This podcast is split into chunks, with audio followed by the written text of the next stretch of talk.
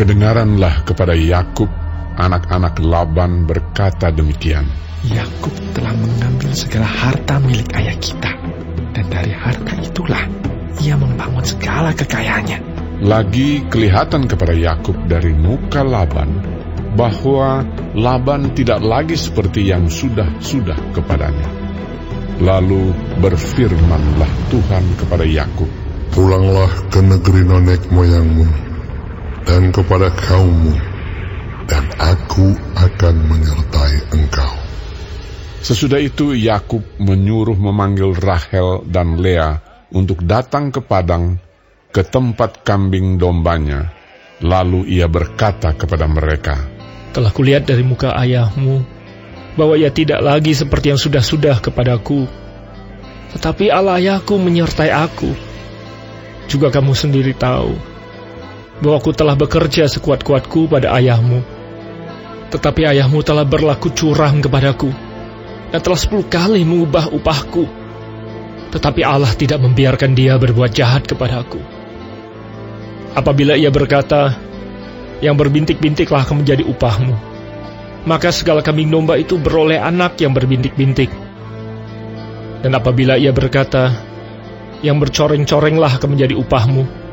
Maka segala kambing domba itu beroleh anak yang bercoreng-coreng. Demikianlah Allah mengambil ternak ayahmu dan memberikannya kepadaku. Pada suatu kali, pada masa kambing domba itu suka berkelamin, maka aku bermimpi dan melihat bahwa jantan-jantan yang menjantani kambing domba itu bercoreng-coreng, berbintik-bintik dan berbelang-belang. Dan malaikat Allah berfirman kepadaku dalam mimpi itu, Yakub, jawabku, ya Tuhan. Lalu ia berfirman, Angkatlah mukamu dan lihatlah bahwa segala jantan yang menjantani kambing domba itu bercoreng-coreng, berbintik-bintik dan berbelang-belang. Sebab telah kulihat semua yang dilakukan oleh Laban itu kepadamu. Akulah Allah yang di Betel itu, di mana engkau mengurapi tugu dan di mana engkau bernasar kepadaku. Maka sekarang, bersiaplah engkau, pergilah dari negeri ini, dan pulanglah ke negeri sanak saudaramu. Lalu Rahel dan Lea menjawab Yakub, katanya, Bukankah tidak ada lagi bagian atau warisan kami dalam rumah ayah kami? Benar.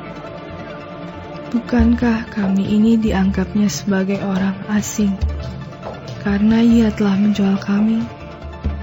Juga bagian kami telah dihabiskannya sama sekali. Tetapi segala kekayaan yang telah diambil Allah dari ayah kami adalah milik kami dan anak-anak kami. Maka sekarang, perbuatlah segala yang difirmankan Allah kepadamu. Lalu bersiaplah Yakub, dinaikkannya anak-anaknya dan istri-istrinya ke atas unta, digiringnya seluruh ternaknya dan segala apa yang telah diperolehnya, yakni ternak kepunyaannya yang telah diperolehnya di padan Aram, dengan maksud pergi kepada Ishak, ayahnya ke tanah Kanaan.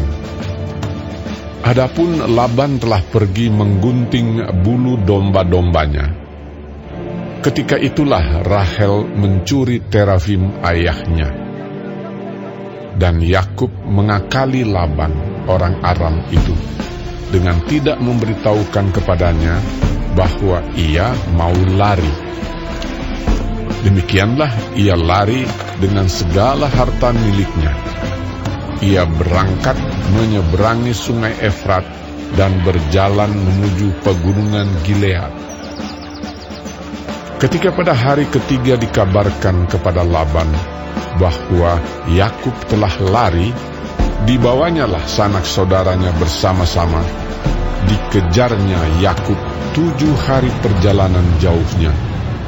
Lalu ia dapat menyusulnya di pegunungan Gilead.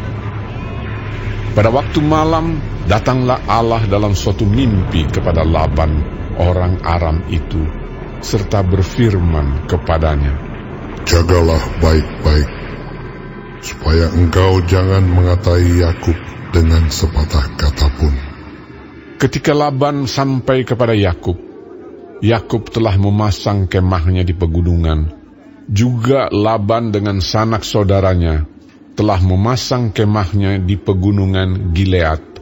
Berkatalah Laban kepada Yakub, Apakah yang kau perbuat ini? Maka engkau mengakali aku dan mengangkut anak-anakku perempuan sebagai orang tawanan. Mengapa engkau lari diam-diam dan mengakali aku? Mengapa engkau tidak memberitahu kepadaku supaya aku mengantarkan engkau dengan sukacita dan nyanyian dengan rebana dan kecapi? Lagi pula engkau tidak memberikan aku kesempatan untuk mencium cucu-cucuku laki-laki dan anak-anakku perempuan. Memang bodoh perbuatanmu itu.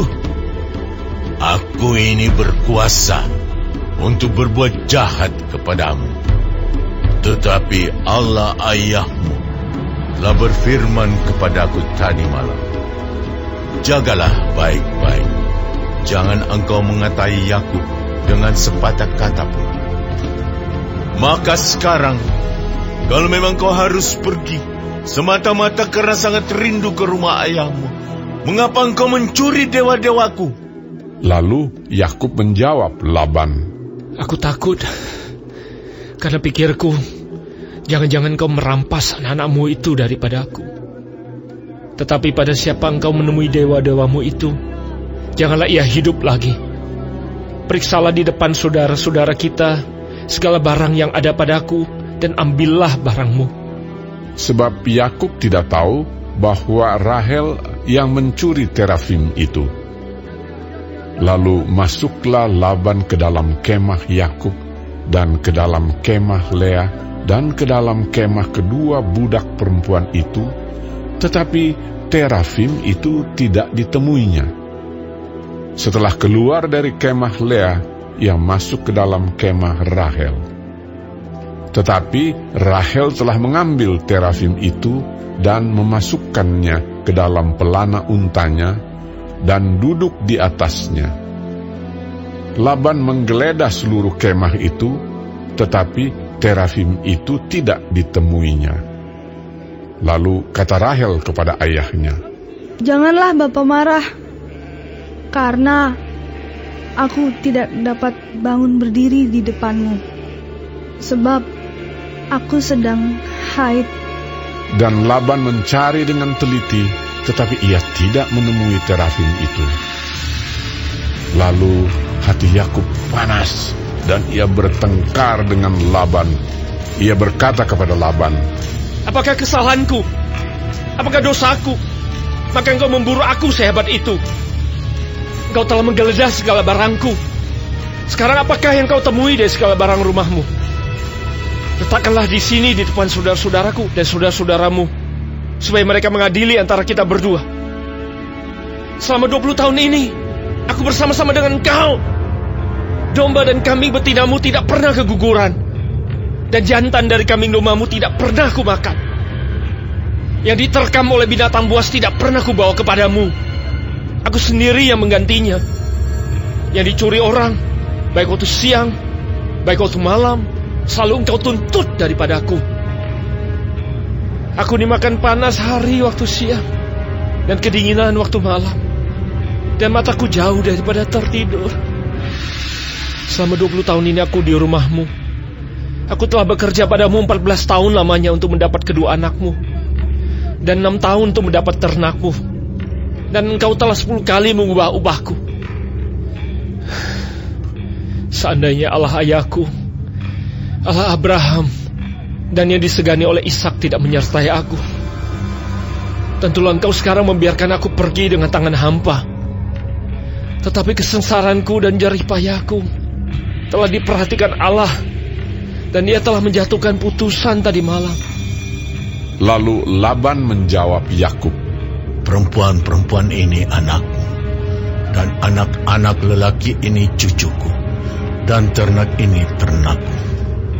Bahkan segala yang kau lihat di sini adalah milikku. Jadi, apakah yang dapat kuperbuat sekarang kepada anak-anakku ini atau kepada anak-anak yang dilahirkan mereka. Maka sekarang, marilah kita mengikat perjanjian, aku dan engkau, supaya itu menjadi kesaksian antara aku dan engkau. Kemudian Yakub mengambil sebuah batu dan didirikannya menjadi tugu. Selanjutnya berkatalah Yakub kepada sanak saudaranya, Kumpulkanlah batu. Maka mereka mengambil batu dan membuat timbunan, lalu makanlah mereka di sana di dekat timbunan itu.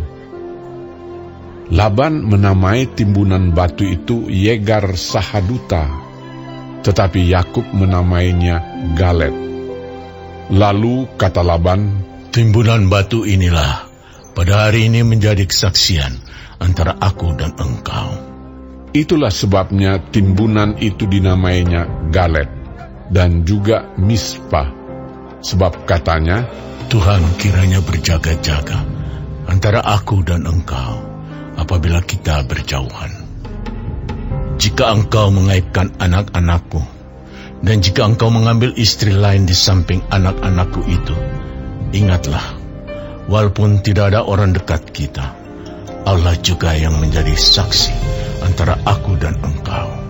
Selanjutnya kata Laban kepada Yakub, Inilah timbunan batu, dan inilah tugu yang kudirikan antara aku dan engkau.